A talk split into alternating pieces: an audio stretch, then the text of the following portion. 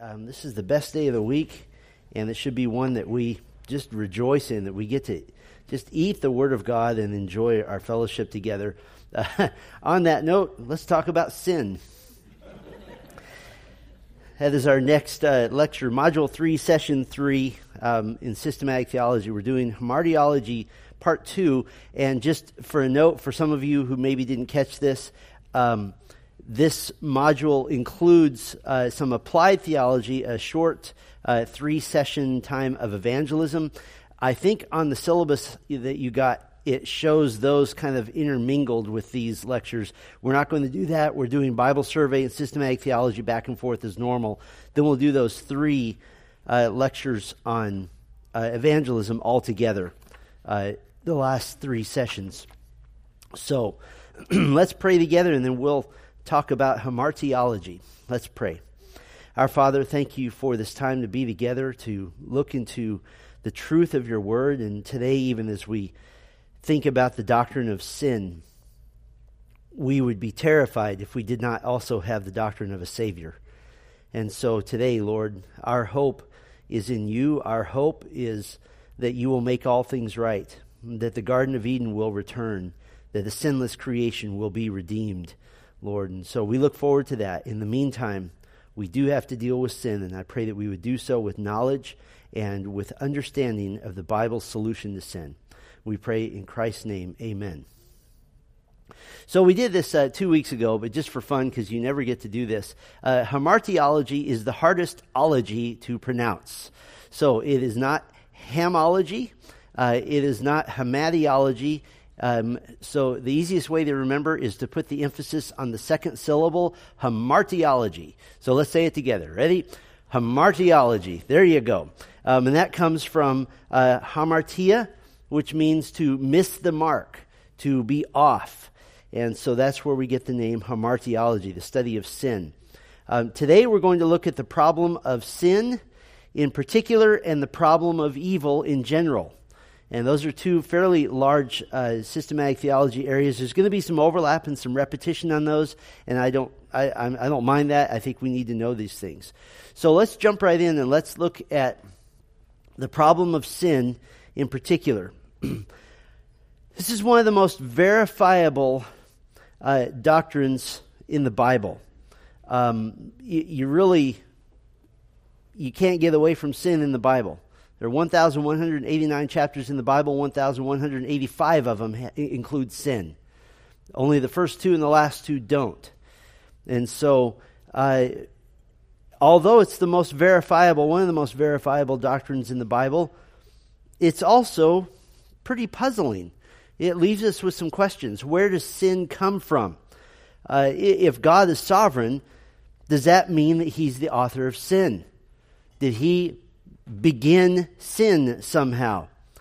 And how can sin coexist with a God who is both all powerful and all good? How is that possible? So let's deal with those some of those questions. First of all, is God the author of sin?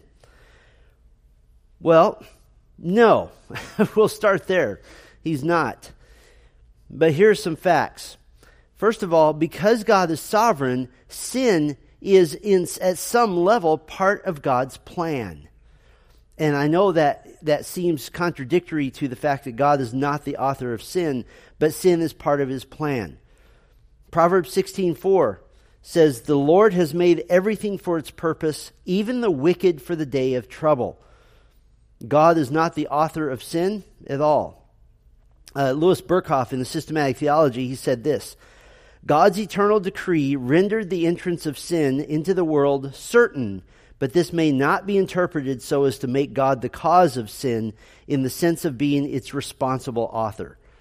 And so uh, I think that's as clear an explanation as we can get. Job 34:10 says, Therefore, hear me, you men of understanding. Far be it from God that he should do wickedness, and from the Almighty that he should do wrong. So we don't try to reconcile things that are that seem irreconcilable. We go with facts. And fact number 1 is that sin is part of God's plan. Fact number 2, God is not the author of sin. Those two coexist together. So why can God not be the author of sin? Well, very simply because of his character. Isaiah 6 3, he is holy. Habakkuk 113, he can't look favorably upon sin. He can't see it as good in any way. He says in Habakkuk 113, or Habakkuk says this, You who are of purer eyes than to see evil and cannot look at wrong, why do you idly look at traitors and remain silent when the wicked swallows up the man more righteous than he? Did you catch this? This is Habakkuk asking the question. You're holy. You won't even look at sin. How come you're waiting around when sinners are reigning and, and when sin is happening? And that's probably the question we've all had at times. So is God the author of sin? No, he can't be. Who are the participants in sin? And this is still under the problem of sin in particular. Satan is the first one to sin. Ezekiel 28, 11 through 19 outlines this, and we would also, um, I don't know why I don't have this up here, but Ezekiel, uh, I'm sorry, uh, Isaiah chapter 14, verses 12 through 15 also speak of Satan's fall, and it gives five things that Satan said that I will ascend, I will take the throne, I will do this and I will do that. Things that are all rebellious all based in pride. The very first sin is pride, that Satan wanted to be equal to God and ultimately wanted to be greater than God. And so he is the first to sin.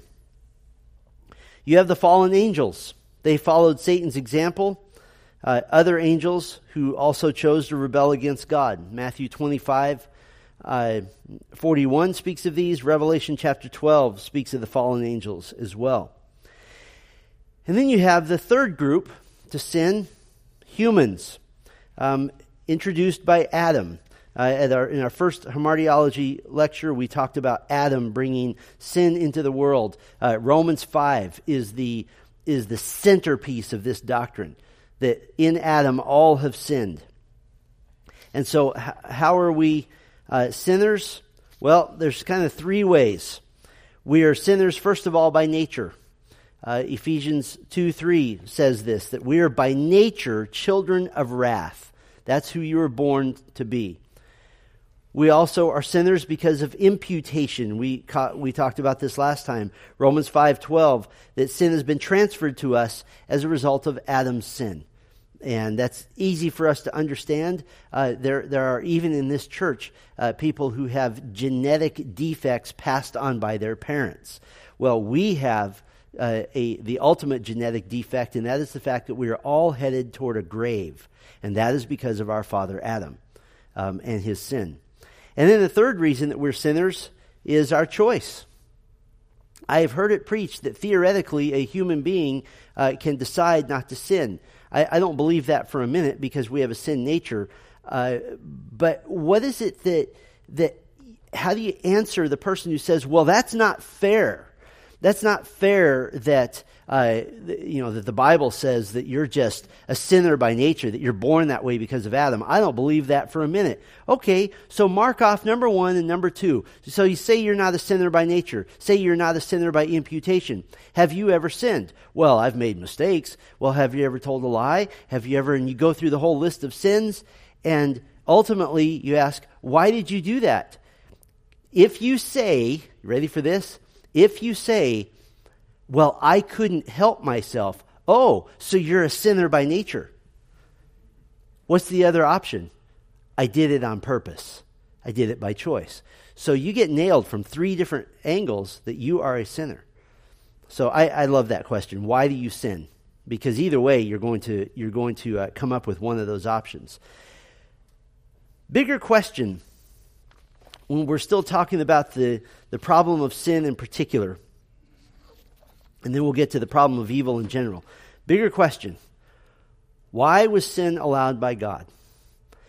This is a whole study, a theological study called theodicy. Theodicy is the study of the problem of evil.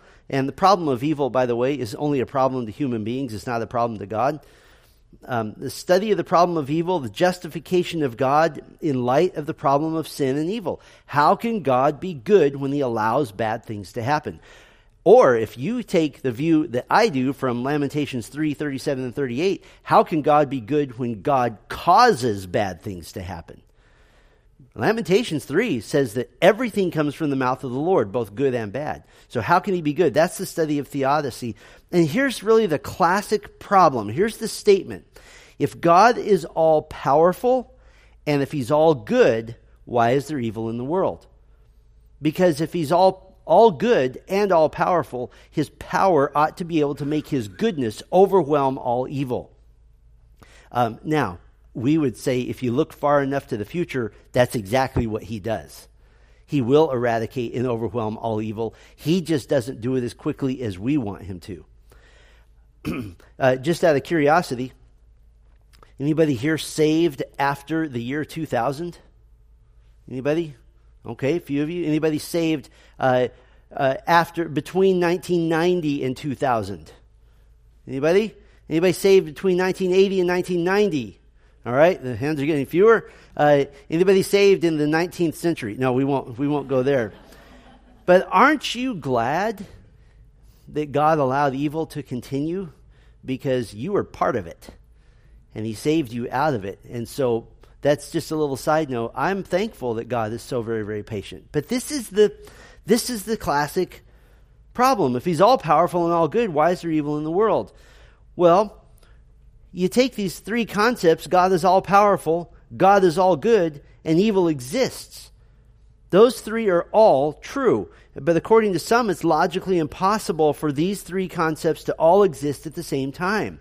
That you can have any combination of two, but not three. If God is all powerful, but not all good, then evil can exist. That's a heretical view, of course. If God is all good but not all powerful, then evil can exist. That also is a heretical view.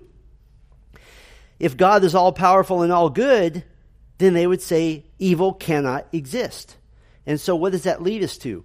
Uh, it leads us to going back to denigrating the character of God, and we don't want to do that. Now, when we look at, when we talk about theodicy, that is also a proper name for viewpoints of the problem of evil, and we call them theodicies. So there are various theodicies, and I'll just give you a, a few here. They're all insufficient. They, none of them work in the real world. There's the theodicy of protest, that, that God can't be fully good, He can't be fully trusted, and yet He's the only option to whom we can turn. That basically God is the best we have. Evil is unrecoverable loss. There's no purpose to evil. There's, it's senseless. There's no uh, going back. There's no explanation. Um, and so, in a sense, uh, how do you get relief? You respond to evil by asking God questions. God, why did you do this? God, why is this happening? And basically, the, the logical conclusion to this is that the only way to reconcile evil in your mind under a theodicy of protest is to question and denigrate and judge God Himself. God, I appreciate the fact that you helped me find my spouse. I appreciate the fact that I, I make a good living, but I don't appreciate the fact that you allow evil in the world, and I will not worship you for that reason. I'll worship you for Jesus, I'll worship you for goodness in other areas, but I cannot accept the fact that you have allowed evil in the world. How many of you want your kids to say, I love part of you? No. You take all of God or none of him. And so the theodicy of protest, it's insufficient. It doesn't work, and you ultimately end up with a heretical view of God where we think we know better than God. Then you have uh, the Irenaean theodicy. The Irenaean theodicy is named after the second century church father Irenaeus. He said that God made the world with evil in it to give humans the opportunity to grow spiritually. The world is a difficult one, and so that prepares us spiritually for the world to follow. That, uh, that sin in the world acts like the, the gym before the Olympics. That, uh, that you're working out and you're getting stronger because of sin in the world. Well, the problem with that is that it borders on works based salvation and it doesn't address the justice of God, that there is justice of God toward the evildoers. Uh, and so it just is very one dimensional, that it's something that's good for us now. Now, we would agree with that in that the problems in the world do stretch us and grow us spiritually. It makes us trust the Lord. But to take it to the point that that's the entire purpose of evil uh, leaves out the problem of justice. And then you have the free will defense. There, there's a lot of varieties to this. Basically, the free will defense says that God created the world free of evil, but humans are capable of moral choice with actual alternatives. The possibility of freely doing evil is the logical companion of freely doing good. So, in other words, because we can freely do good, we must also be able to freely do evil. And there's two versions of this. There's the Arminian version that God could prevent evil, but he chose to allow for the possibility of evil in order to guarantee freedom, but it wasn't God's will that evil come into the world. So let me ask you this. If anything happens that is not God's will, is God truly sovereign? No. And uh, of course, you know, Arminians don't believe in the total sovereignty of God. If you ask them, do you believe is God, God is sovereign? They'll say yes. Really? Over salvation? Well, no, that was my choice. Which one is it? And so they believe that God allowed for the possibility of evil to guarantee freedom. So, what is the true God here? Little g. The true God in the, the Arminian version is human freedom and human choice. Um, that that's our God. That's, that's sick. That's wicked. That is idolatry at its worst, saying that human choice is more important than God's will. So, the Arminian version, we would reject that completely. Then there's the open theism version. Open theism says that God must allow for the possible abuse of freedom. Freedom to love is not truly freedom unless it includes freedom to cause harm. And this is the worst part that God has a hands off policy with human freedom. Again, we're worshiping the idol of freedom. God knows the future as only partially established. Did you catch that? Open theism says that God knows the future as only partially established. Put it this way that the future in God's mind is, is painted with dotted lines, that it's changeable. But God is extremely powerful, and so he can respond to events very quickly as they happen. That puts God responding to things. God only responds to things when he sets up a situation in which he already knows the outcome. Does that make sense? Did God respond to your repentance and issue you salvation? Yes. But how did he do that? He did that by choosing you from before the foundation of the world. So the open theism uh, is, is difficult as well. Some problems with all free will defenses. Evil can't exist if God didn't want it to exist. Think about this. We only think in two terms good and evil.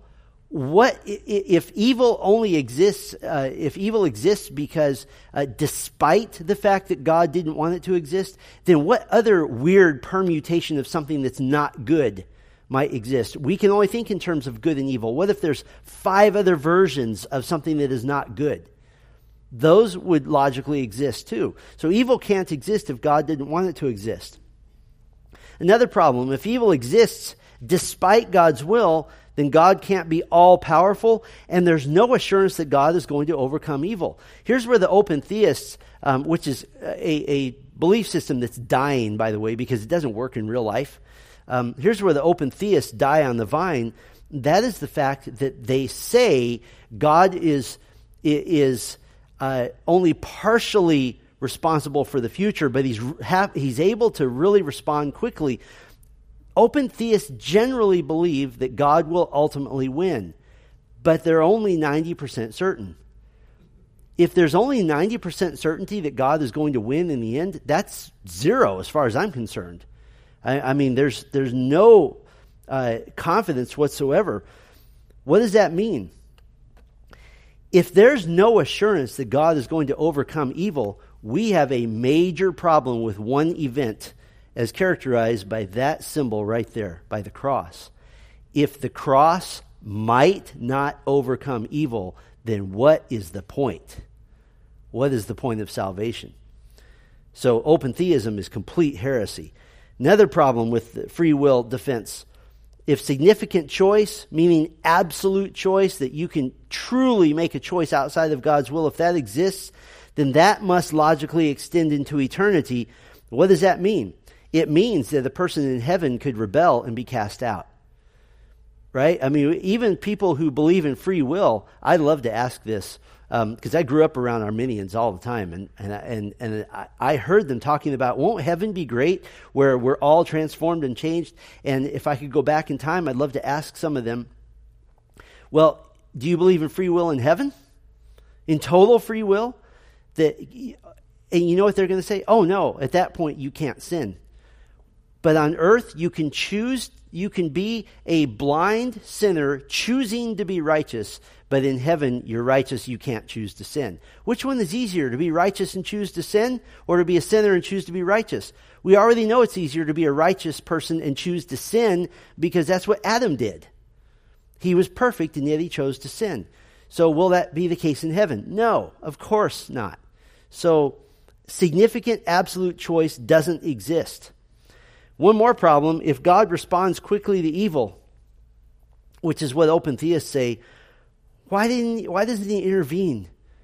Why, why do we see things like when, when Adolf Hitler came to power in the early 30s? Why didn't God, since he could see what was coming, at least in dotted lines, why, why didn't he cause an earthquake in Berlin and have Hitler fall into the depths of the earth? Why didn't he do that if he can respond so quickly? Why have we had um, to date, somewhere in the vicinity, depending on how you count, between 10 and 20,000 wars on earth. What, if he can respond so quickly, where is he? So, none of those hold water. Theo, theodicy of protest, Irenaean theodicy, free will defense. So, how do you begin to deal with this problem? Well, here's some factors. I think this is a good place to start. Here's some factors to consider there's just a few of them, sorry. In pondering the problem of sin and evil. All of these, let me, let me go back one. All of these have one thing in common. Oh, I'm pointing at the screen you can't see. There it is. All of those have one thing in common. They're all based in human logic. So, what should be our factor to consider? First one, the Bible has to be our primary source. Logic is a secondary source. But all these other explanations start with human logic as a foundation. But that's not, are you ready for this? It's not logical to use human logic because human logic is not logical. Why isn't it logical? Because we're already tainted with sin. How can somebody tainted by sin explain the existence of sin? It's not possible. It's just, it can't be done. We also consider the fact that until we're in glory, all of our questions will not be perfectly answered. It's okay to hit a theological wall and say, This is as much as I know. I know all these bricks in the wall, but I do not know what's over that wall. Another factor to consider the problem of evil is only a problem from a human, human vantage point, not from God. There are paradoxes to the human mind that we can't understand. How is it that I had to make a choice to receive Christ, and yet there is no such thing as absolute human choice, and God chose me from the foundation of the world. How do those two tracks ever meet? They don't. Not in Scripture. It is a paradox that we accept. But God has no paradoxes. Um, and all of our attempts to explain them fall short. We also should be careful to remember that God doesn't need to be vindicated. What is theodicy? Theodicy is an attempt to vindicate God, to uh, present God as more innocent than he actually is, to explain away God or to explain God's actions. Uh, he will never appear before the judgment throne of human reason. He will never appear before you to say, So, what did you think? I, I don't think God will ever ask us that question. What do you think? Why, why would he care what we think? Another factor to consider the Bible never assumes that God owes us an explanation for what he does. The Bible never says that. There's no place in the Bible that says, just wait and I'll, I'll, I'll explain this to you. I, I think we will have all things explained to us, but the fact is, God doesn't obligate himself to do that. The book of Job is our classic example. Job never received a specific answer as to why he went through tragedies, but he was rebuked for sinning by questioning God. Not in the sense of, of Christ on the cross, My God, my God, why have you forsaken me? That's a cry of, of help and a cry of, of, uh, for, for mercy and for kindness. Job took God to court. And then near the end of the book of Job, God said, okay, as soon as you can catch a sea monster and as soon as you can catch a dinosaur, then you can take me to court. Oh, I made those. Can you catch one? As soon as you can, take me to court. And God condemned Job for sinning in the midst of the trial, not for sinning before the trial, but in the midst of it.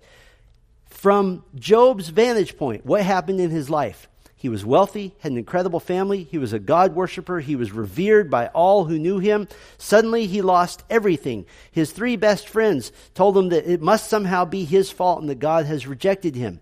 And Job uh, sinned against God by questioning him. And he has his nagging wife saying, Curse God and die. All these horrible things are happening. Then God appears to Job and gives him the worst dressing down in all of the Bible, chapters and chapters. Where were you when I made this? Where were you when I made that? And where were you when this happened? Then he turns around and Job's three friends are condemned by God for being so unkind to him. And then Job gets double everything back. He never understood why. I would imagine that when Job went to heaven, an angel handed him Job chapter 1, said, I think you'll be interested in this. I, I call that the biggest aha in the history of the world. God never says anywhere in Job, I am obligated to explain this to you. I do what I will. Another thing to keep in mind keep the future in mind. God will restore the sin cursed world. Remember, the reason evil is such a problem for us is because of one major factor, and that is time. The time is not, does not bind God. A sin that happened 5,000 years ago can still be brought to justice because no human being has ever gone out of existence. They just don't all live on the earth anymore. Every sin that's ever been committed will be brought to justice to that person who committed the sin. So keep the future in mind. And that's the, the last one that much of our struggle with evil is linked to our perspective in time. That death and sin and tragedy seem permanent, but they will be dealt with by God. So that's the, the specific problem of, of sin. I want to get a little bit uh, more general, and that is just the problem of evil. And this is the most paradoxical question of theology. That how can evil coexist with a good God? Other questions. Is God capable of eradicating or preventing evil? If he is, why doesn't he do it? How can God decide that humans will act evil and yet he has no responsibility? How can he do that? In an age when many in the church now are embracing the superficial faith, John Piper made an interesting comment. He said, quote, the church's vision of God in relation to evil and suffering is frivolous the church has not been spending its energy to go deep with the unfathomable God of the Bible. In other words, if you can't explain something in the, in the length of a tweet, then it's unexplainable. If you can't explain something in a pithy theological saying, which is what typical American uh, evangelicalism wants from their pulpits, they want a few pithy sayings for a few minutes so we can get to lunch. Well, you can't explain the problem of evil. You cannot provide a theodicy in a tweet or in a few paragraphs. So, remember I said that we, what you do is you go to Scripture and you make a list of facts. And so I want to give you a list of truths.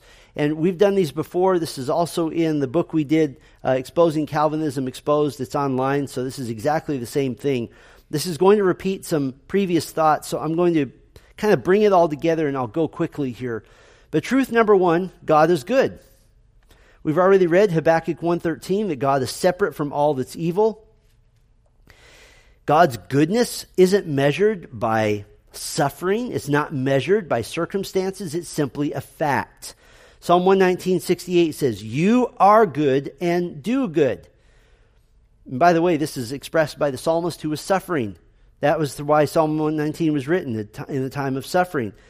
He expresses confidence in God's goodness. God does good things because he's good. It's his core nature. Again, Job 34:10, far be it from God to do wickedness. God lacks evil of any kind. Truth number 2, God is glorified by his use of evil. And I would say this, God is glorified by everything that happens because everything is for the glory of God. God is glorified in the display of his wrath against evil Psalm 76:10 says that the wrath of man shall praise you. What does this picture? It pictures the powers of, of mankind rebelling against God and ultimately in their defeat being forced to acknowledge and glorify God. The wrath of God, the justice of God against sin, is a part of his nature. If there is no evil, that part of his nature cannot be expressed, cannot be uh, glorified, cannot be shown. God's wrath will bring him praise from his own people. Did you know that? I, I know we don't sing hymns in praise of the wrath of God very often. Um, but if you look at the one of the hymns in Revelation chapter 19, it is a hymn sung in heaven in praise of the burning, fiery wrath of God on earth. I, I don't know how many verses we could do. You know, thank you for, for hell, thank you for wrath, thank you for this. But ultimately, God's wrath causes us to praise. How do we know this? Romans 9:22 says that those who reject the gospel are vessels of wrath prepared for destruction to demonstrate his wrath and make his power known. Known to who? Known to us. And so ultimately we praise God that he is a God of justice. Proverbs 16:4 says the Lord has made everything for its own purpose, even the wicked for the day of evil. Put it this way, recompense glorifies God. To recompense evil glorifies God. So evil exists for this type of glory to come to God. Here's truth number three God does not do evil, but He ordained that it exist.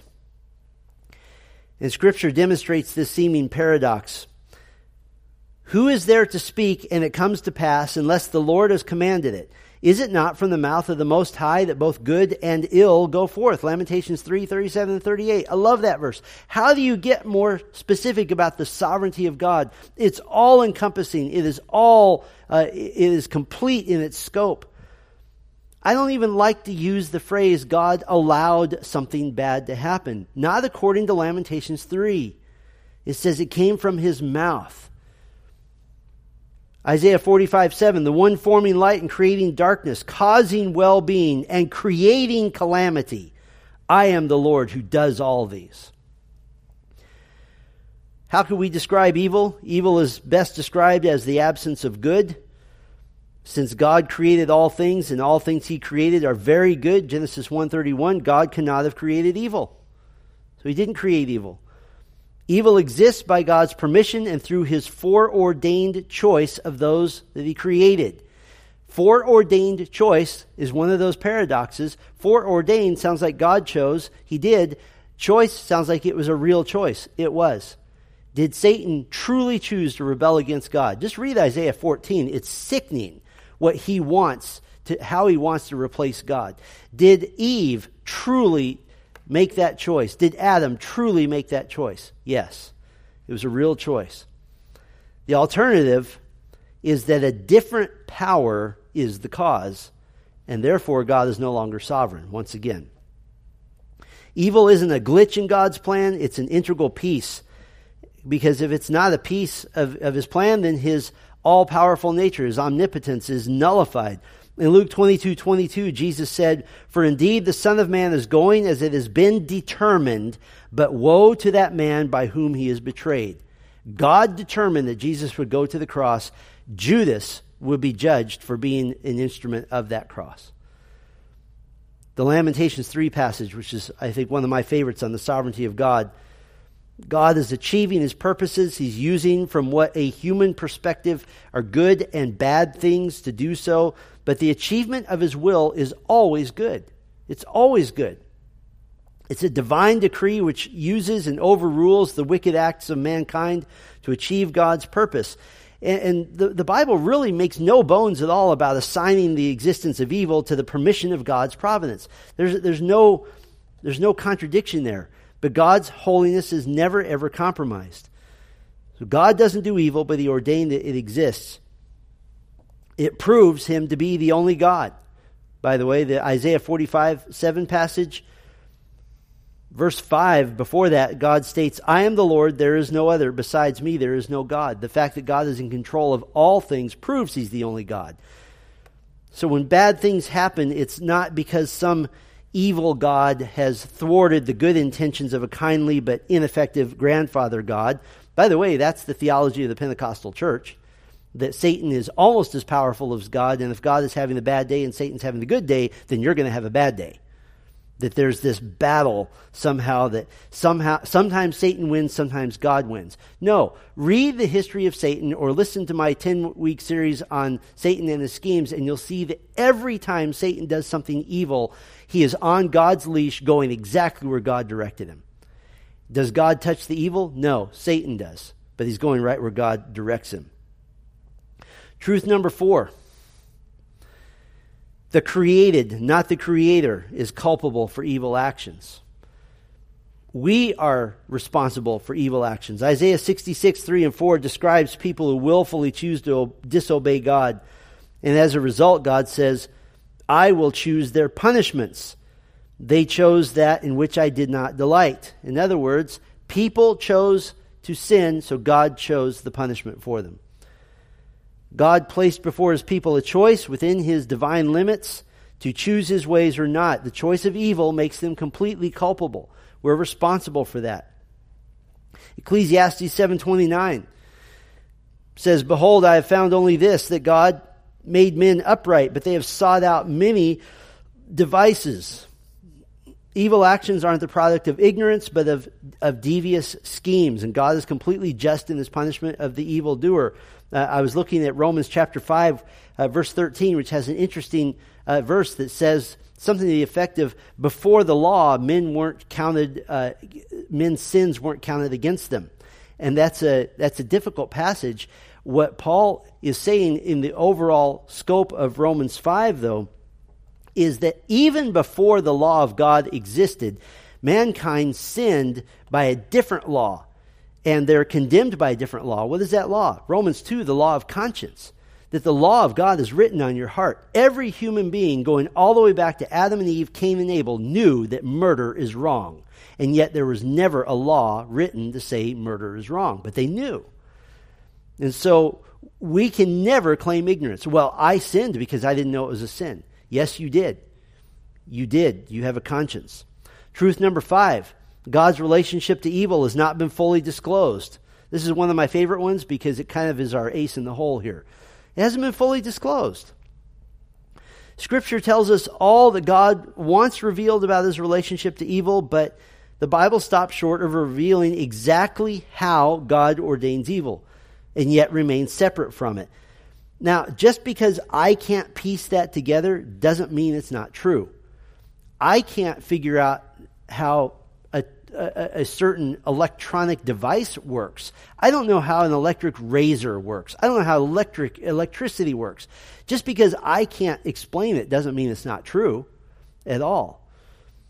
There's certainly a tension. Evil exists. It hurts. God is good and his nature remains constant. But one doesn't eradicate the other. I can't be at peace with evil, but as a Christian, I can be at peace with God. I can trust in his nature. I, am not going to like evil. I'm not going to say evil is okay, but I'm at peace with God because he will do exactly what's right. There is a complete answer to the problem of evil, and I think that would amaze us at the depths of the wisdom of God.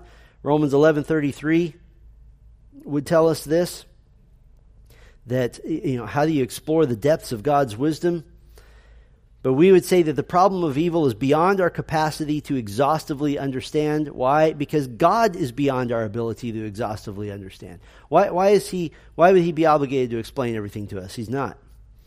Here's truth number six absolute freedom cannot exist, it's not possible.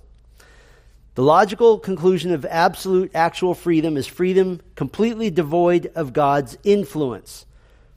even those with the free will defense that I told you about earlier, who claim Jesus Christ as Savior, they don't value total choice in practice. They don't actually believe that. They look to Scripture, they look to prayer, they look to the Holy Spirit to lead them. Well, but I want to make a free choice. Well, I want to do what God wants me to do. That's not free choice then. The Bible never says that humans are free in the sense of being outside of God's control.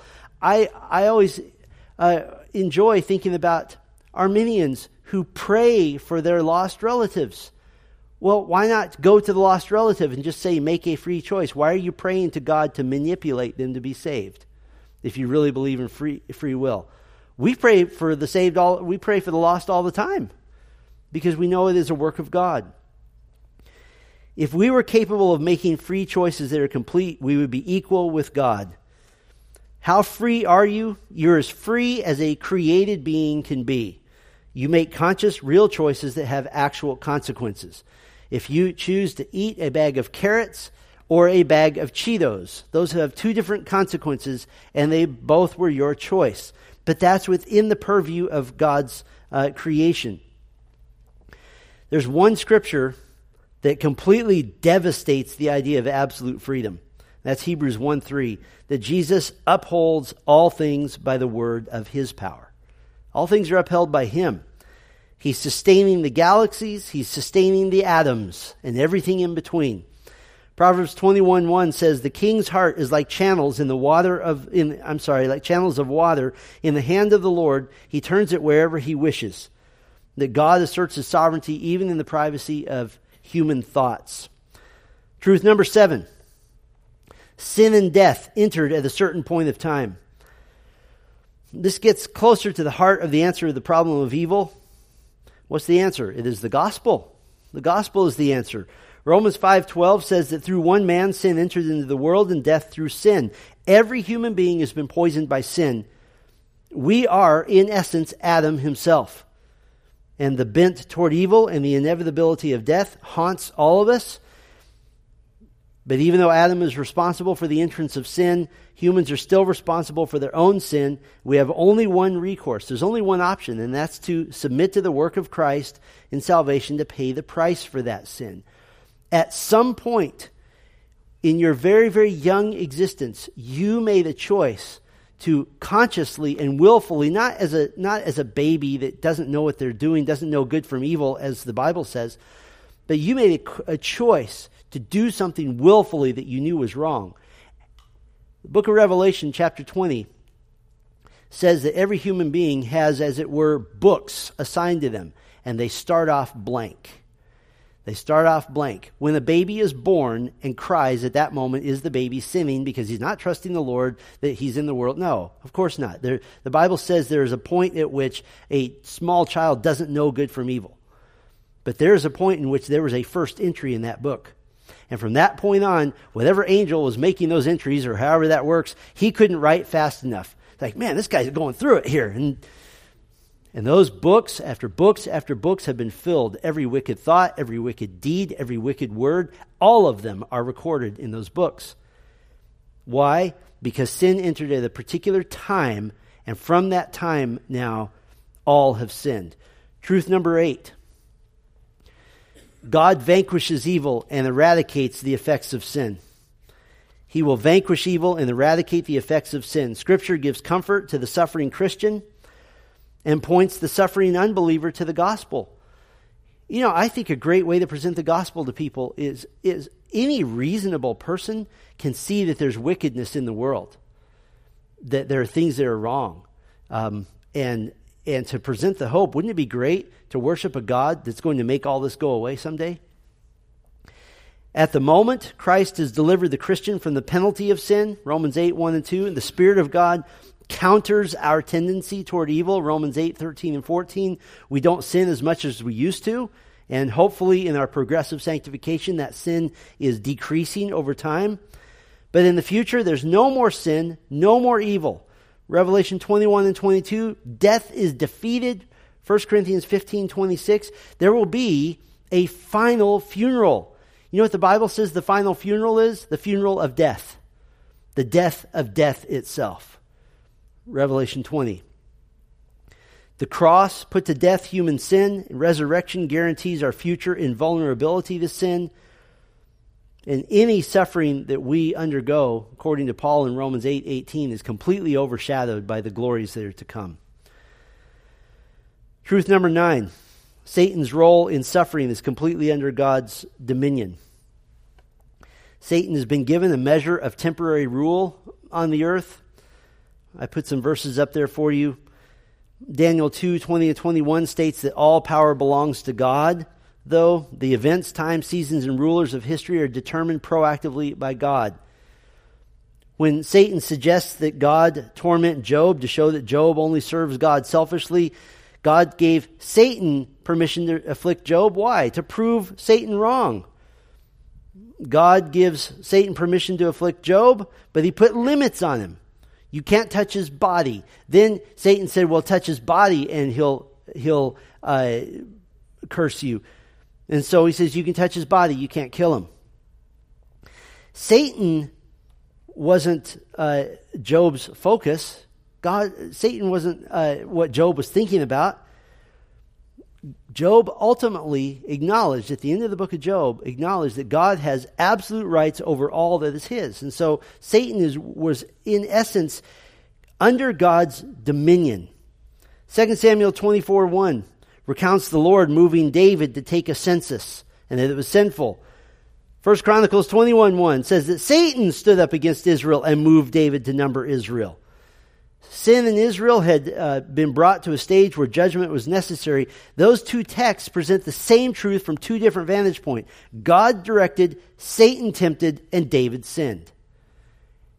What is in between there? God did not cause David to sin. David uh, was sinned because of his own nature and because Satan tempted him. One more truth God uses evil to bring good to the Christian. God uses evil to bring good to the Christian. Jesus suffered willingly. Hebrews 12:1 says for the joy set before him, he knew that there would be a happy ending, although he first would suffer death. Jesus knew the entire story, and, and even though Jesus knew the whole story, did he go to the cross skipping and whistling? I know what's going to happen. No, he cried out from the cross, My God, my God, why have you forsaken me? It's the only person in history who's asked that question who knew the answer. He knew exactly why, and he knew the outcome, and yet he still cried out to God. He still was in anguish. He still bled real blood and experienced real pain. Now, for us as mere mortal sufferers, God's purposes aren't that immediately apparent, but we do trust God that He has a purpose that's good. I mean, we could have skipped a lot of uh, a lot of uh, effort here and just gone to Romans eight twenty eight. This is our cornerstone, isn't it? And we know that God causes all things to work together for good to those who love God, to those who are called according to his purpose. If we actually really believe that 24 hours a day, we would be so peaceful, we would be so happy, so content. This horrible thing. You ever have one of those days where you're like you get to two or three o'clock in the afternoon and so many things have gone wrong that you're ready to go back to bed just to avoid the rest of the day? You're like, what's going to happen next? You start to get paranoid. You know, open the door, get stung by a bee, step outside, something horrible happens. You're like, what's going on? If we really believe that, okay, God causes all things to work together. All things. How do you give comfort to the suffering?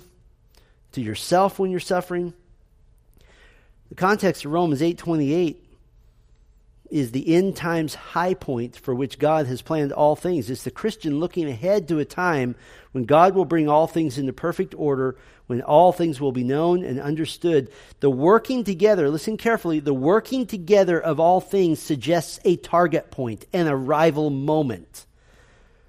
It is a contribution toward a final goal. And I believe with all of my heart that God will uh, through some supernatural means, whether it's verbal explanation or just your knowledge, all the things that ever happened to you, you will have, along with Job, you will have your name, chapter 1. Your name, chapter 1 and 2. Here's the real reason for all of these things. And I believe with all of my heart that when you see the wisdom of God, if you could rewind your whole life and go back to being a toddler, and you could tell God, okay, do everything exactly the same again. That's how wise his plan is. You would not change a thing, you would let it be okay. We also see that there's immediate good. Verse 29 speaks of the destiny of every believer to be conformed to Christ's likeness, that all things work toward this end. Hebrews 12:10 suffering is a purifying agent that increases holiness. So many good things that happen. And Romans 8:28 leads the suffering all the way back to the gospel. The gospel has to be your focus because the promised happy ending only happens for the saved. You, you can give no hope to the unbeliever who's going through suffering except to say, you need to run to the cross. Well, will that fix my problem? Not immediately, but ultimately it will. The Christian looks to the gospel for joy, and the unbeliever looks to the gospel to solve the evil in his own heart, which is the big problem. When an unbeliever says, I have trouble believing in all the evil in the world, I have trouble believing in God rather because of all the evil in the world, I think a great question is to ask, well, how do you have trouble? Do you have trouble believing in God because of the evil in your own heart? What are you going to do about that? You can't even solve that, much less the evil in the world. One last little thing. Understanding the problem of evil kind of applied to typical life situations in which God is often blamed. There's three categories of those who question the problem of evil. We'll call these the cynic, the searcher, and the suffering. The goal of the cynic is to discredit the existence or the character of God. You see, evil exists, therefore God either must not exist or God is a bad God. The searcher has philosophical and theological concerns about how God and evil are juxtaposed. And they try to figure God out. And they come up with theories like the Irenaean theodicy or the, the theodicy of protest. And they come up with a theory, and we saw that they all fall short. The suffering may or may not be a Christian, but his immediate concern is the painful life situation and God's part in it. And so, you as a Christian, don't be a cynic, obviously. We, we trust in God. Don't worry too much about theological concerns except to know that God is good and He works all things together for good, and we have great peace in that. Whether the categories of real life situations that this can affect. You have the tragedy of massive loss of life. Um, you know, the, the, dealing with the what we call the innocent victim problem. Is there any innocent victim according to the doctrine of the sovereignty of God? No. If 5,000 people die in an earthquake, some were saved, and therefore that was God's destiny for them, and they're in heaven. Some were not saved, and they were going to be judged for their sin anyway, and that was the moment God decreed that it happened. So the problem of evil doesn't affect that. God is sovereign. Personal tragedy and suffering. I think that's where it hits us the most. Why are you allowing this to happen, God? Because it's part of my plan for you. That's the answer. It's part of my plan for you. Does that mean you don't pray for relief? No, of course not. Pray for relief. You hope that that's God's plan for you as well. Does prayer change things? Absolutely. Because God knew you were going to pray. If you don't pray enough, are you going to suffer more? Absolutely. How does that work? No clue. No clue. God commands to be patient in suffering, and He commands us to pray. He has ordained certain events, and He commands us to pray that they would be lessened. Jesus even said, in the last days, pray that they may be shortened, even though He's already set up the time. So, I hope this has helped a little bit. It is the greatest theological problem. We tried to cover it in 50 minutes. That is inadequate. So um, I encourage you to study those verses on your own. If you get, take one thing away from today, trust the Lord. When horrible things are happening, it is His plan. And the ending at the end of this movie called Redemptive History is going to be spectacular. It's going to be spectacular and we'll have 50 yard line seats to that, uh, that ending. Let's pray for a moment. Thank you, Father, for these few moments we've had to inadequately explain a, an eternal, unfathomable set of truths. Lord, I pray for every person here, especially those who are suffering, Lord, that you would bring them through it in a way that is pleasing to you, that their main goal would be to trust you. And yes, we pray for relief, but mostly we pray for great honor towards you that we would act in a way that's becoming those who trust in Christ. We thank you and praise you in Christ's name. Amen.